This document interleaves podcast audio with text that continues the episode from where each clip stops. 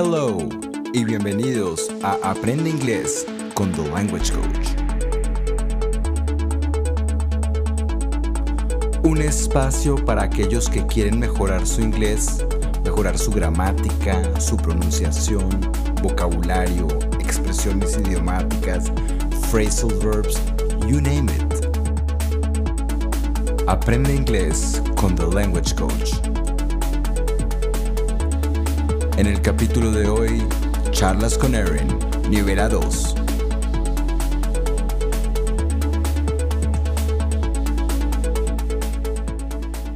Erin, cuando, cuando, cuando llegaste a Bogotá, cuéntanos un poquito de, de tus impresiones sobre Bogotá y de cómo, cómo, cómo te trataron los bogotanos y cómo fue un poquito uh, el turismo y, y, las cosas en Bogotá. Um, yeah, I fell in love right away. Um, my taxi driver from the airport was so nice and gave me so much advice just right off the bat, um, right at the beginning. And then when I was in La Candelaria, that's where I started my stay. Uh, the people who worked at um, the hostel I stayed at were so nice and showed me around. They told me about uh, Gringo Tuesday, mm-hmm. uh, which is a party on Tuesday nights, I think around Calle 80 or 85. Yeah. Somewhere around there.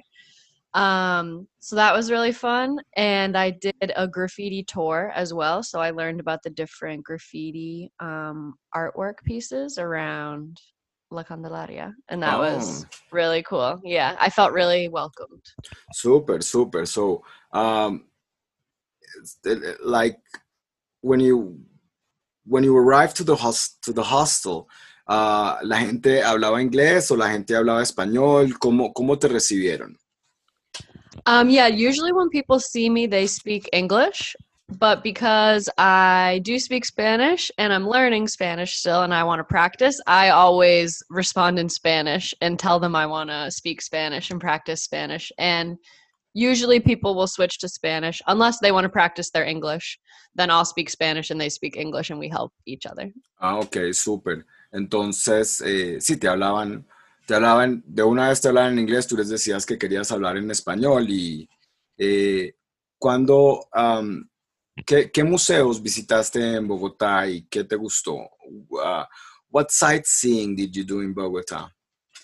Yeah, I went to the Gold Museum mm-hmm. and that was really cool. Um, and my one of the hosts at the hostel told us that it's free on Sundays, so I went on a Sunday, so I didn't have to pay to get in. Um, and it was so cool. And besides that, I only went to a few parks um, and I didn't do too much uh, more touristy stuff because when I'm traveling, I kind of like to just hang out with the people for mm-hmm. a while okay. and kind of just get to know the neighborhood and the people. I'm kind of a bad tourist, I think. Oh, well. Or a good tourist. Or a good tourist. Yeah. or, a good tourist, yes. Eh, en, en inglés, eh, cuando tú dices a million dollar question, ¿no? La pregunta del millón de dólares, ¿qué, qué, realmente qué quieres decir con eso?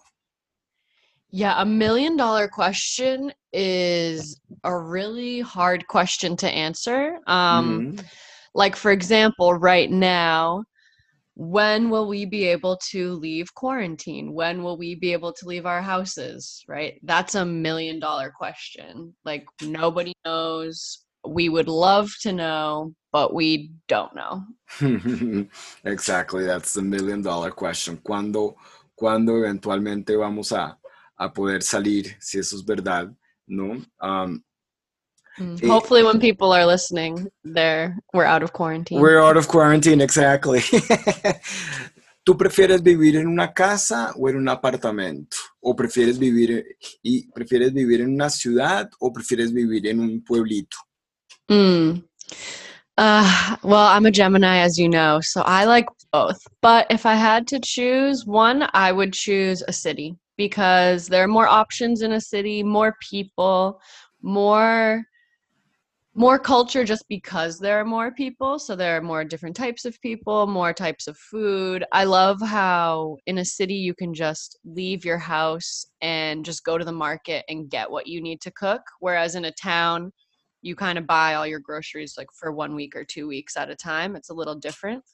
So that's probably my favorite thing about the city, just the access to fresh food in the markets and being able to buy your food every day for dinner. Okay, super, super. Uh, sí, a mí me, uh, I like, I like, a mí me gusta también las ciudades más que los, los pueblitos. Los pueblitos me gusta eh, como por tres o cuatro días. Nunca he vivido en un pueblo por más tiempo, pero pues creo que en estos momentos se siente como si estuviéramos viviendo en un pueblito, ¿no? De todas maneras.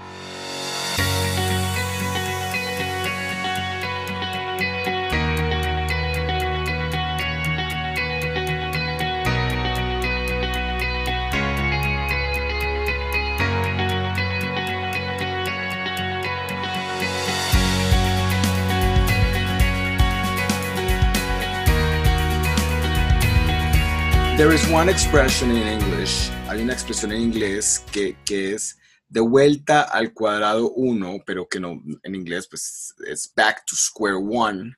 Uh, what, can you, can you explain a little bit about back to square one? What, the, what would that mean? Yeah, when you have to go back to square one, it means that you have to completely start something over.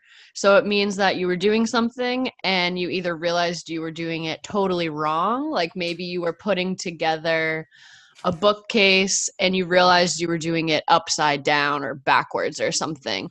And you would say to yourself, ugh, we have to start back at square one now, which means totally redoing the whole thing over. Okay. Y Okay, so that's has has that ever happened to you? Um yeah, it's happened to me not with um building something, but with um writing a paper. One time in college, I just read the writing prompt really quickly and mm-hmm. I mis I misinterpreted it. So I was writing a paper arguing um in favor of something and then I realized that I was supposed to be uh writing in opposition of the topic uh, so I had to start from square one because everything I had was wrong, was the was opposite wrong. of what I needed. yeah. Okay, sí, muy, muy, muy complicado, muy complicado. Te tocó comenzar de nuevo en este, en este, en este ensayo. ¿Cuándo fue la última vez que, que viajaste en avión? Mm, April 6th, so a month and a half ago, okay, I returned so, to the US. So that was the last time you traveled by plane. All right. Eh, ¿nos, ¿Nos puedes contar un poquito de esa experiencia? Yeah, um, it was during COVID times, so it was really intense. Um, the airport in Bogota was closed except for these like governmental planned flights. So um, my flight, you know, the screen with all the flights on it, where you see what gate your um your flight is going to arrive at or take off from. Yeah. My flight to the United States was the only flight on that whole panel. Hmm. so that was crazy. Um, but yeah, I took a taxi to the airport. I had my mask and my hand sanitizer and my gloves. And when I got to the airport, I had my luggage, I had my suitcase and a backpack. And when I got to the desk to check in, they told me I had to check my bag, which I did not know. So I had to check my bag and pay for my bag to be checked. Uh, but it was kind of nice because then I only had a backpack for my luggage to carry on to the plane. And they gave me hand sanitizer again. And then I just waited. And then I landed in Florida. Um, and then I had two more flights after that. I had um, two connect two connecting flights, yeah, to make it all the way to Boston. Mm-hmm. Okay. All right. Well, uh, I, I certainly hope we get to travel again. Yes, me too. If not by plane, I'm coming to you guys through Mexico. Through, okay. Está muy bien, está muy bien.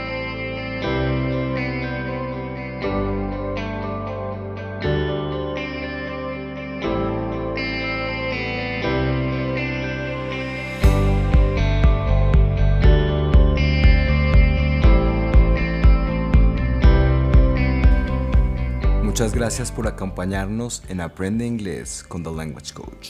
Los esperamos en nuestro próximo episodio en donde continuaremos teniendo charlas con Erin sobre vocabulario, gramática, expresiones y uso del inglés en el día a día.